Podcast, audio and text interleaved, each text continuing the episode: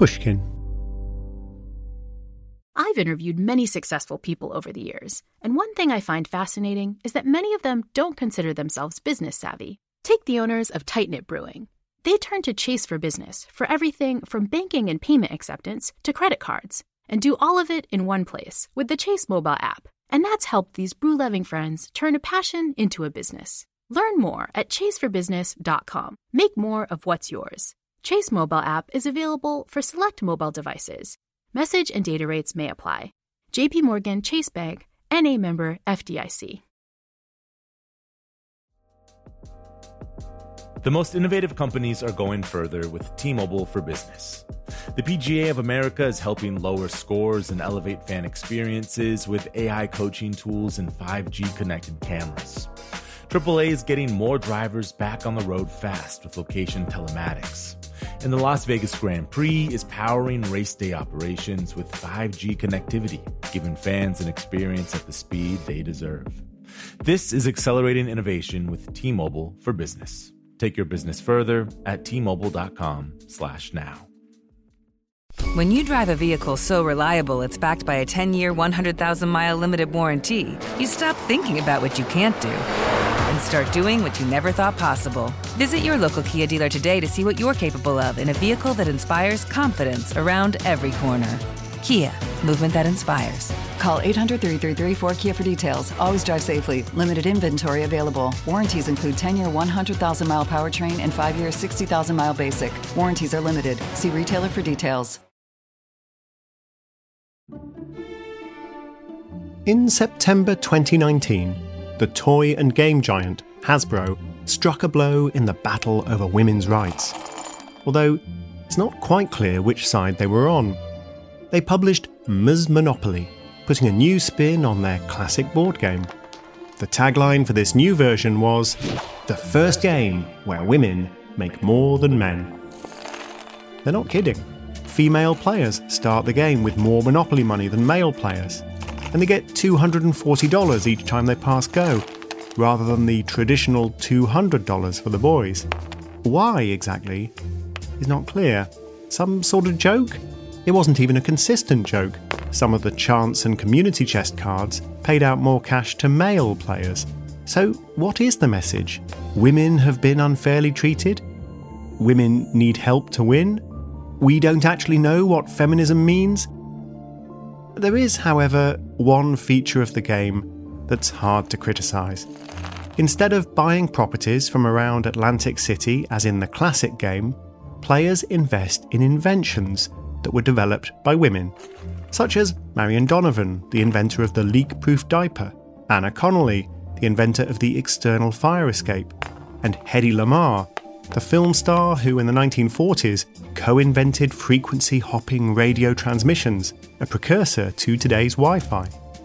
In Ms. Monopoly, each square represents one of these inventions.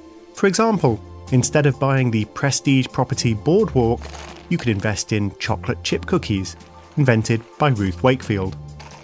And it's hard to argue with the sentiments expressed in Hasbro's advertisement for Ms. Monopoly, which begins with the simple text Women hold just 10% of all patented inventions. The Ms. Monopoly game was widely derided as a confusing mass of mixed messages, but the Ms. Monopoly advert asks a simple, powerful question Isn't it time that the inventiveness of women was finally acknowledged and rewarded? Well, isn't it? I'm Tim Harford, and you're listening to Cautionary Tales.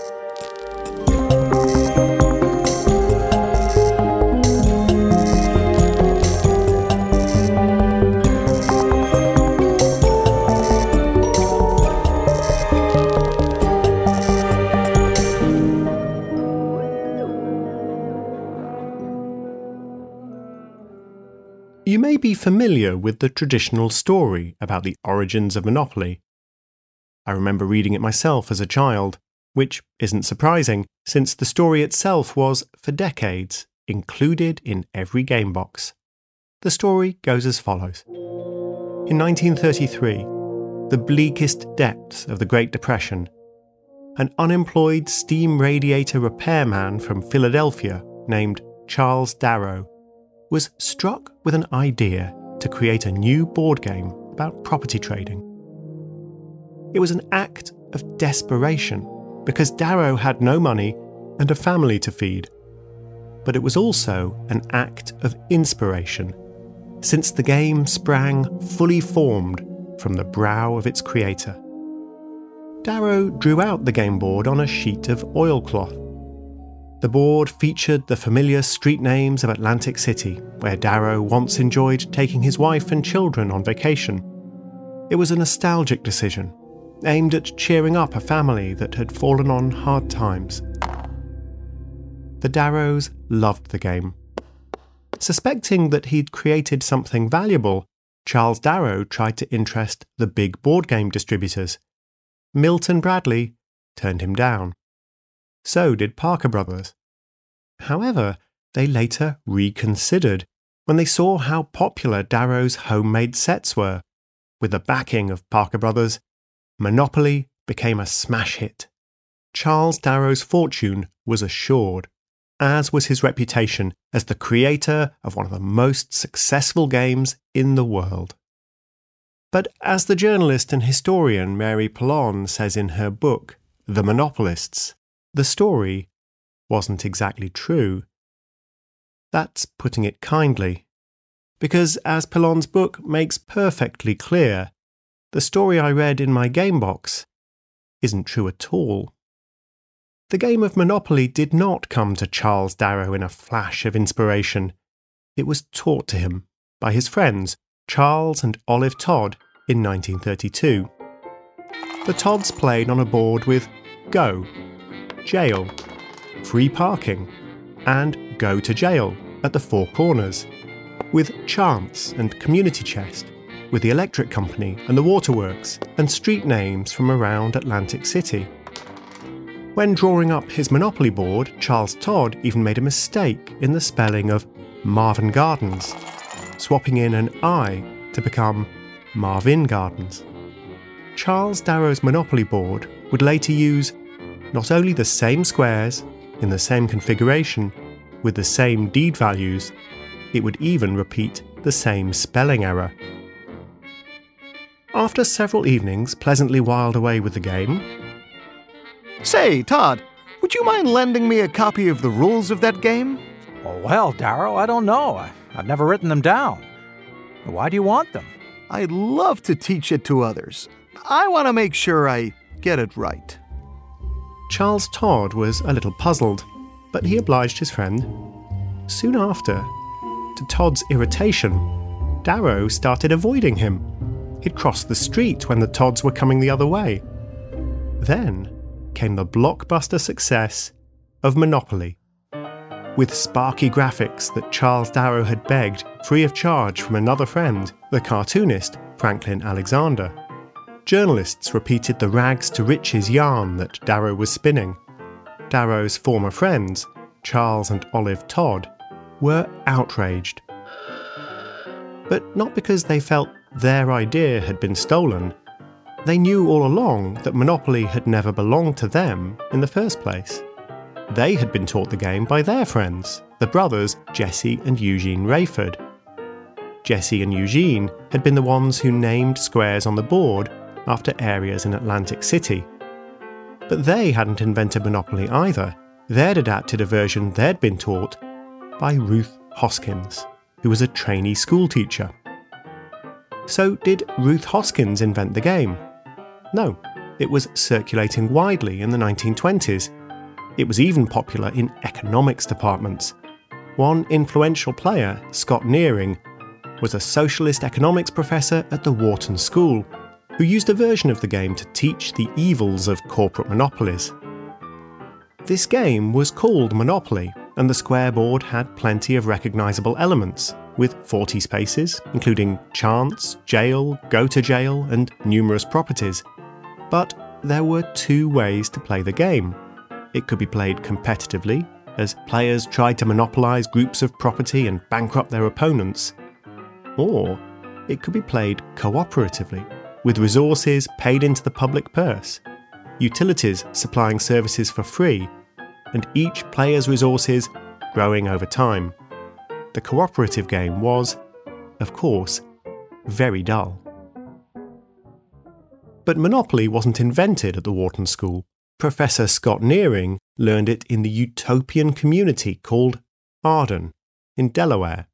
Arden had been founded in 1900 and organised according to the principles of the economist, journalist, and social reformer Henry George.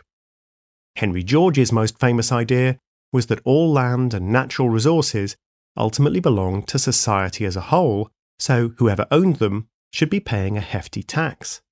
And it was Henry George's idea of this single tax that the Arden version of Monopoly was designed to explore. This game, the progressive heaven or capitalist hell version of Monopoly, was called the Landlord's Game. Did the radical folk of Arden invent the Landlord's Game? No. It was dreamed up by a remarkable woman named Lizzie Magie.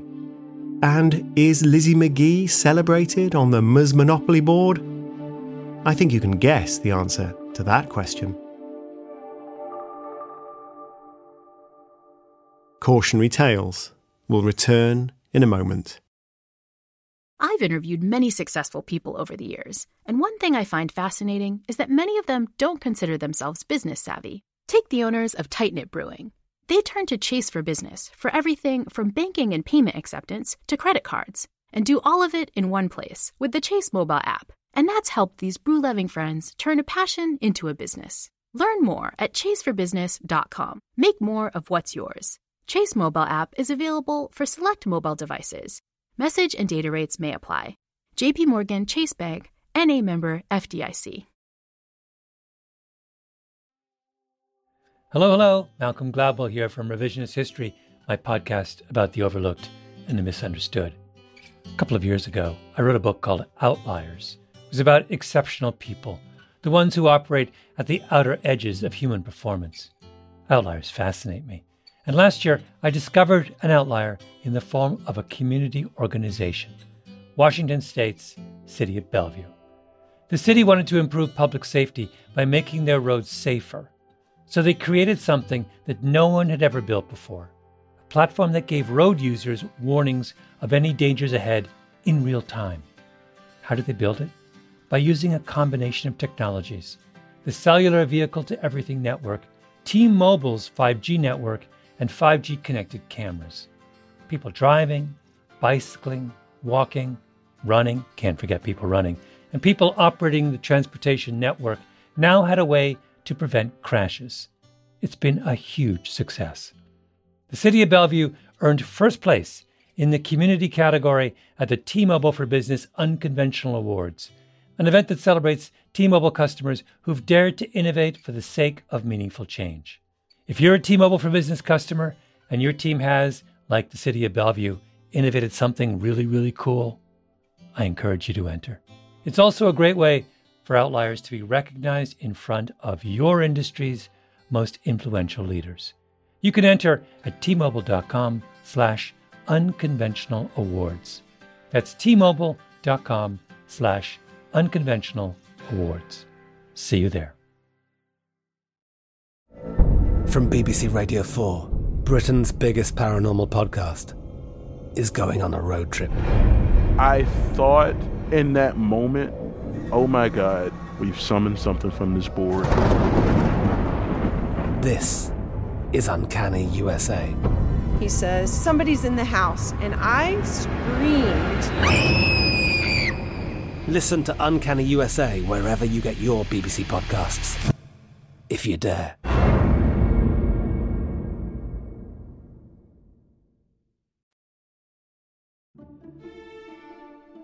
Unlike Charles Darrow, the man who claimed to have invented Monopoly, Lizzie Magie was a true original. I'm thankful that I was taught how to think and not what to think. When Magie created the original Monopoly style game, it was the early 1900s. Here's how Mary Pilon's History of Monopoly describes Magie a distinctive looking woman in her 30s. With curly dark locks and bangs that framed her face, Lizzie had inherited the bushy eyebrows of her father. The descendant of Scottish immigrants, she had pale skin, a strong jawline, and a strong work ethic. Quite. As an unmarried woman, unusual at her age, working as a stenographer, she had little prospect of acquiring material comforts. Yet, she had saved and bought herself a home and a substantial parcel of land near Washington, D.C. Lizzie's father had been a journalist and campaigner, the editor of an abolitionist newspaper and a devoted supporter of Abraham Lincoln. She too was politically active. Like the community at Arden, Lizzie Magie was a Georgist, a committed follower of the ideas and ideals of Henry George. She was friends with Henry George Jr., the son of the great man himself, and she was the secretary of the Georgist organization, the Woman's Single Tax Club of Washington. Henry George had died suddenly in 1897 while running to be the mayor of New York City. A hundred thousand people lined up to pay their respects to his funeral casket. His followers, including Lizzie Magie, had felt bereft and determined to carry on the fight for Georgist policies. What could Magie do? A progressive in a capitalist world, a woman in a man's world, she was desperate for social change, but felt frustrated in what she could achieve. Mary Pilon's description of her conjures a powerhouse of creativity. Magie wrote poems about unrequited love. She wrote essays on Georgist taxation. She wrote stories too, including one, The Theft of a Brain, about a young woman whose brilliant idea is plagiarized. But none of these creative projects really broke through. Magie was frustrated. How to get the message across? How to achieve lasting change? Let the children once see clearly the gross injustice of our present land system, and when they grow up, the evil will soon be remedied. Yes. How to reach the children? What better method than through a board game? Lizzie Magie's The Landlord's Game would evolve and become more popular than she could ever have imagined. By the 1930s, it existed in several popular versions, all of which took the competitive rather than cooperative approach. There was Finance, sold by the Knapp Company, Inflation, sold by Rudy Copeland of Fort Worth, Texas, and Easy Money, sold by Milton Bradley. But Lizzie Magie herself had been almost forgotten and so had the subversively educational version of her game. It turns out that when people play board games, they'd rather try to crush their opponents than all accumulate resources together without obstacle or incident. No single person created Monopoly, any more than a single person created chess or poker. But if you wanted to pick out the one creative soul who deserved the most credit, there is no question that it would be Lizzie Magie. So, how come it was Charles Darrow and not Magie who became known as the lone genius who invented Monopoly? Remember the advertisement for Ms. Monopoly? Hasbro, the company that absorbed Parker Brothers, began with a lament. Women hold just 10% of all patented inventions. This situation is finally improving women made up less than 10% of patent holders born in the 1940s, but more than 15% of patent holders born in the 1970s. As millennials take over the process of patenting, who knows, we might get as high as 20% before long. In fact, we're on course to achieve gender parity in patents as early as the year 2135. Cheer up. So, why has progress been so slow? One of the scholars who's been searching for answers is the economist Lisa Cook of Michigan State University. Professor Cook studies why certain groups of people seem to be shut out from the innovation economy, in particular, African Americans and women. For many decades, women had less than equal access to high quality education, especially technical education. For example, in the early 1950s, Elinor Ostrom wanted to study economics at UCLA, but she was rejected because she didn't have the mathematical skills. She didn't have the mathematical skills because, as a schoolgirl, she'd been steered away from the subject because of her gender. Thankfully, Elinor Ostrom had the last laugh. In 2009, she was the first woman to win the Nobel Memorial Prize in economics. It was astonishingly late for the profession to recognise the first female laureate, but as Lin Ostrom was quick to say, she wouldn't be the last. As a result of both overt and subtle discrimination, women have been underrepresented in technical subjects such as mathematics, economics, and engineering. That is changing, but slowly. Between 1970 and 2014, the proportion of PhDs in science, technology, engineering, and mathematical subjects that were awarded to women more than quadrupled. And if a lack of educational opportunity is a problem, so too is a lack of mentors. A huge study conducted by a team of economists, led by Raj Chetty of Harvard, found that young people were far more likely to become inventors if they could see other inventors around them, especially if their own parents were inventors. Gender matters here. For example, female inventors seem to be far more inspiring to girls than male inventors are. And since there are fewer women inventors around to inspire girls, the problem is a self perpetuating spiral. Indeed, Chetty and his colleagues estimate that if young girls had the same exposure to female inventors as young boys did to male inventors, they would innovate more than two and a half times as much as now, and the gender innovation gap would be less than half as big. That's why the Ms. Monopoly set and advertising campaign, with its celebration of women inventors, is so important. But among the female inventors credited on the board, Lizzie Magie is conspicuous by her absence. It is an astonishing missed opportunity. It's also a mystery. How did Lizzie Magie find herself so comprehensively airbrushed out of history?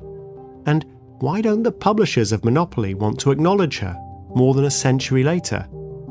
Could it be, perhaps, that they're a little ashamed? Cautionary Tales will be back in a moment.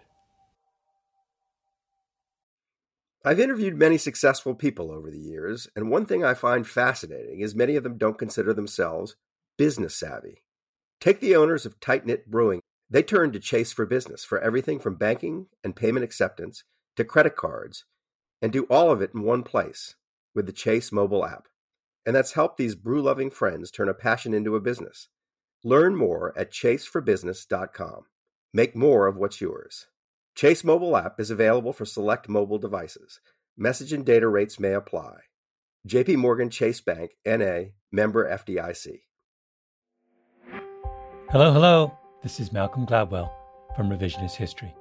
Let me tell you an unconventional story about a healthcare group that wanted to improve their efficiency.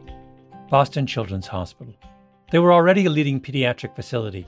Their patient outcomes, workflows, and delivery of care were already great, but they wondered, how can we make it better? So the hospital got to work. Their idea was to build what they called clinical mobility, meaning a system which would allow their staff to access information and interact with patients on mobile devices anywhere in the hospital. And what made that possible? 5G.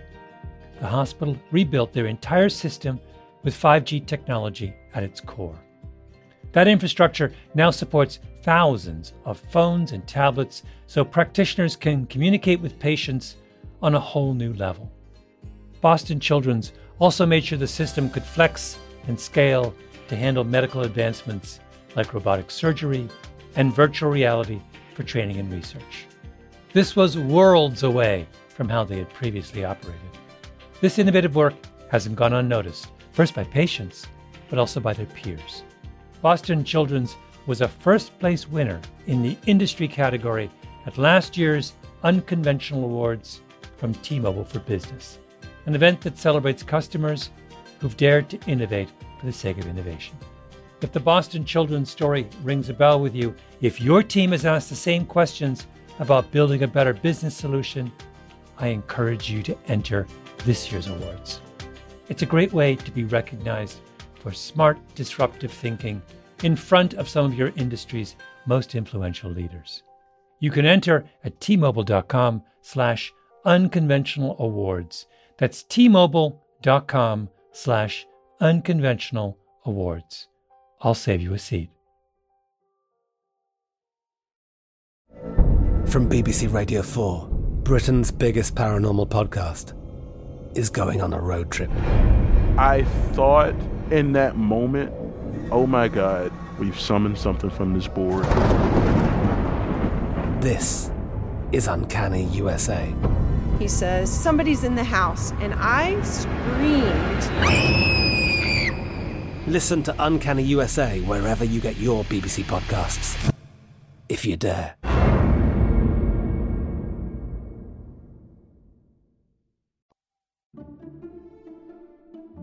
Lizzie Magie broke the mould in so many ways. It wasn't just her politics, her defiance of traditional values in refusing to marry when young, her far reaching creativity as a poet, actor, novelist, and essayist. She actually had the determination to follow through on her dreams despite all the obstacles. It's easy to assume that Charles Darrow and Parker Brothers were able to lay claim to monopoly because Lizzie Magie didn't have a patent. But she did. In fact, she had two. The earlier one is for an improvement to a typewriter roller, but it's the patent for the landlord's game that deserves to be remembered. Letters Patent, number 748,626, dated January 5th, 1904. My invention, which I have designated the landlord's game, relates to game boards, and more particularly to games of chance. When a player stops upon a lot owned by any of the players, he must pay rent to the owner. The object of the game is to obtain as much wealth or money as possible. Even today, few patent holders are women. In Magie's time, less than one in a hundred were. She was a member of a small club of female inventors. So, if she had a patent, what went wrong? The economist Lisa Cook knows that the innovation gap runs deeper than educational opportunity or even the presence of mentors. There's also the question of whose ideas get taken seriously. You can have a good idea, and you can even get it patented, but that does not mean your idea will thrive if your face doesn't fit. For example, Lisa Cook's own cousin, the chemist Percy Julian, was repeatedly turned down for jobs as an academic and as a corporate researcher because he was black. Eventually, Julian became the first African American to run a large corporate laboratory at Glidden. He developed techniques for producing hormones such as estrogen and cortisone and earned several patents. In 1950, Percy Julian was named Chicagoan of the Year by the Chicago Sun-Times. It was the same year that, infuriated that a black man had moved into a nice white part of Chicago, racists tried to burn down his house. If you're suffering from discrimination, as both women and African American inventors were throughout the 20th century, then Professor Cook's work makes it clear having a patent might not be enough. A patent isn't much good if nobody respects it. Consider the case of Garrett Morgan. He was born in the 1870s. He was a gifted inventor, developing products as varied as a gas mask, a traffic light, and hair straightening cream.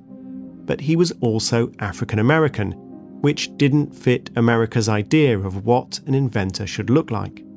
In one dramatic incident in 1916, Morgan and his brother led a rescue of several victims of an underground explosion near Lake Erie.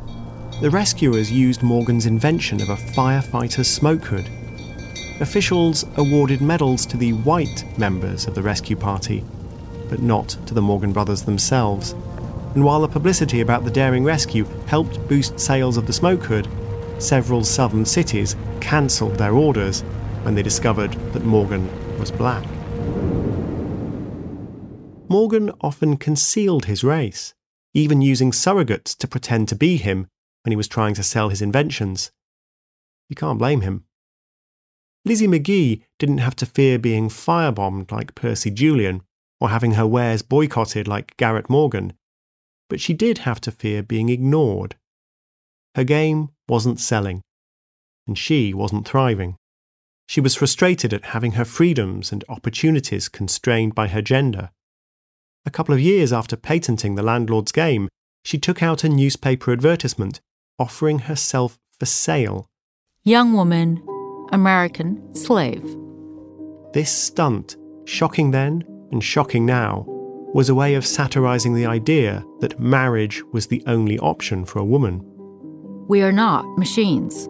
Girls have minds, desires, hopes, and ambition. But while it made a splash, this outrageous stunt did not seem to turn the tide either for feminism or for Lizzie Magie herself. A few years later, in her 40s, she did marry. Her game continued to languish. Like Garrett Morgan, Lizzie Magie did not fit the stereotype of a creative genius. By the time Monopoly had become a bestseller, more than 30 years after Magie filed the patent for the landlord's game, she was an unconventional old woman with unconventional political ideals, still trying to get the world to pay attention to the case for progressive single taxation. She was no match for Charles Darrow, the smooth talking family man peddling his version of the American dream. Darrow charmed the Todds into giving him the monopoly rules in every detail, charmed the artist Franklin Alexander into donating the designs that gave Monopoly its clean modern look, charmed Parker Brothers into treating him as a creative genius, and charmed the press into repeating his tale of creativity and adversity carving this fictional origin story in stone with the help of the publicists at Parker Brothers. In 1935, Charles Darrow put that story in writing to the president of Parker Brothers. It is hard to imagine that the company believed him. They must have understood that he was lying to them. One internal memo acknowledged that Darrow had appropriated the name Monopoly and added, Frankly, and I think without prejudice, that the original trading game came out in 1902. Nevertheless, Parker Brothers applied for a patent on Monopoly and managed to secure it with remarkable speed. Then came the business of acquiring the rights to rival games. Parker Brothers came to an arrangement with Milton Bradley about their game, Easy Money, and paid a large sum for the rights to the game Finance. They sued the publisher of the game, Inflation, Yet, somehow, Parker Brothers ended up paying him at least $10,000. Relative to the wages of the day, that's half a million dollars, which does suggest that Parker Brothers didn't really want to put their patent to the test. Charles Darrow kept telling journalists the story of his moment of inspiration, and people such as Charles and Olive Todd, while irritated, didn't feel able to pursue the matter. After all, while they knew Charles Darrow hadn't invented the game, they knew they hadn't invented it either. So, that just left Lizzie Magie. In one corner, an elderly left wing feminist, desperate to teach the children of the world the merits of the single tax system through her obscure board game. In the other corner, a smooth talking Charles Darrow with a tale to tug at heartstrings and a host of sharp suits from Parker Brothers it was no contest. One November day in 1935, travelling from Salem, Massachusetts, all the way to Arlington, Virginia, George Parker himself, the 70 year old founder of Parker Brothers, paid a call to the house of Lizzie Magie Phillips. Mr. Parker, do come in. If we may move to matters of business, Mrs. Phillips, my colleagues at Parker Brothers have become aware of your landlord's game, and we would like to publish it. But this is wonderful news, Mr. Parker. At last, the ideas this game espouses will reach the widest possible audience. That is our hope. Although at Parker Brothers, we talk less about ideas and more about the joy of play. And so Lizzie Magie and George Parker agreed a deal $500 for all rights. Or compared to today's wages, Parker bought the rights to Lizzie Magie's creation for just $25,000. No royalties. But she thought she was getting what she'd dreamed about for 30 years a mass audience for the landlord's game, which would teach them a more cooperative, ethical way of running an economy. She sold the game cheaply, even though she valued it dearly. Two days after the agreement, she even wrote a letter addressed to her creation. It was not until the great Game King, George S. Parker, did us the honor of seeking you out and offered you a broader opportunity than I could ever do that I would part with you. Farewell, my beloved brainchild. Remember, the world expects much from you. The great game king George Parker quietly published Magie's board game in 1939, just as he promised. But it didn't catch on, partly because he didn't promote it. After all, that wasn't what George Parker was buying from Lizzie Magie, was it? He was buying a monopoly on Monopoly. Charles Darrow became a millionaire, even though his only original contribution to Monopoly appears to have been the bold concept of claiming that the game was his idea. Still, I have some sympathy for Darrow. He had been in a difficult place. His son Dickie had been disabled by scarlet fever and had severe learning difficulties. Few schools would take Dickie, and the ones that would were expensive. Charles had no job and no income. He really was desperate for money. As a plausible charmer with a good story and somebody else's idea, he managed to make his name and his fortune. Lizzie Magie was desperate too. She was desperate for social and political change. She was desperate for the freedoms and opportunities that would have been hers without question had she been a man. And she was desperate for her game to reach the audience it deserved. As her father once said of her, She wants to fly, but hasn't got the wings. The journalist Mary Pilon found Lizzie Magie's entry in the 1940 census, the first census after selling her patent to George Parker, and the last census before she died. She could have given her occupation as teacher, or stenographer, or writer, or housewife. But she didn't. She wrote instead Maker of games. It was, after all, just one year after Parker Brothers had published The Landlord's Game. She also listed her income Zero. Just like the makers of Ms. Monopoly, I'm all in favour of celebrating female inventors. Maybe it will make a difference. Or maybe it will achieve no more social change than Lizzie Magie did with her cooperative version of the landlord's game. But it seems worth a try. So, when there's a new edition of Ms. Monopoly, I have a great idea for someone they might want to include. Be it known that I, Lizzie J. Magie, have invented certain new and useful improvements in game boards.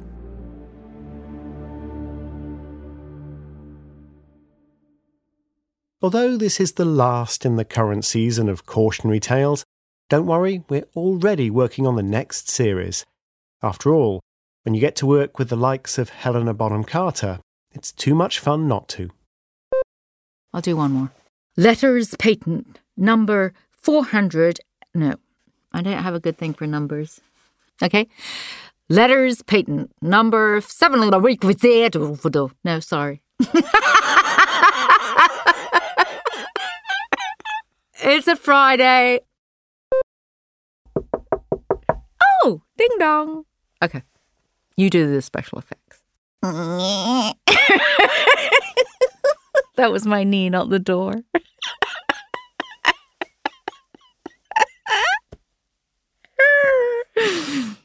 Come on, Parker. Come inside.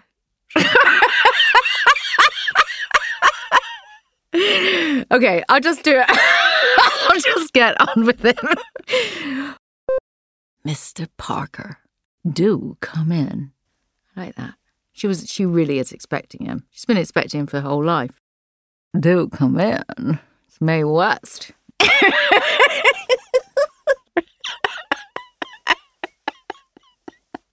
Too much?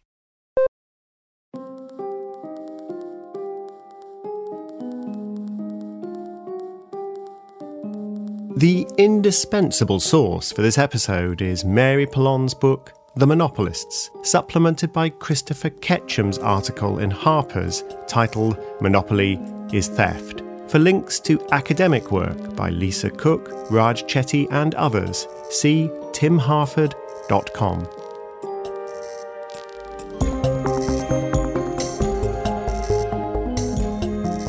Cautionary Tales is written by me, Tim Harford, with Andrew Wright. It's produced by Ryan Dilley and Marilyn Rust. The sound design and original music are the work of Pascal Wyse. Julia Barton edited the scripts. Starring in this series of cautionary tales are Helena Bonham Carter and Jeffrey Wright, alongside Nazar Eldarazi, Ed Gochen, Melanie Gutteridge, Rachel Hanshaw, Cobna Holdbrook Smith, Greg Lockett, Messiah Monroe, and Rufus Wright. The show would not have been possible without the work of Mia Lobel, Jacob Weisberg, Heather Fain, John Schnaars, Carly Migliori, Eric Sandler, Emily Rostek, Maggie Taylor, Daniela Lacan, and Maya Koenig. Cautionary Tales is a production of Pushkin Industries. If you like the show, please remember to share, rate, and review.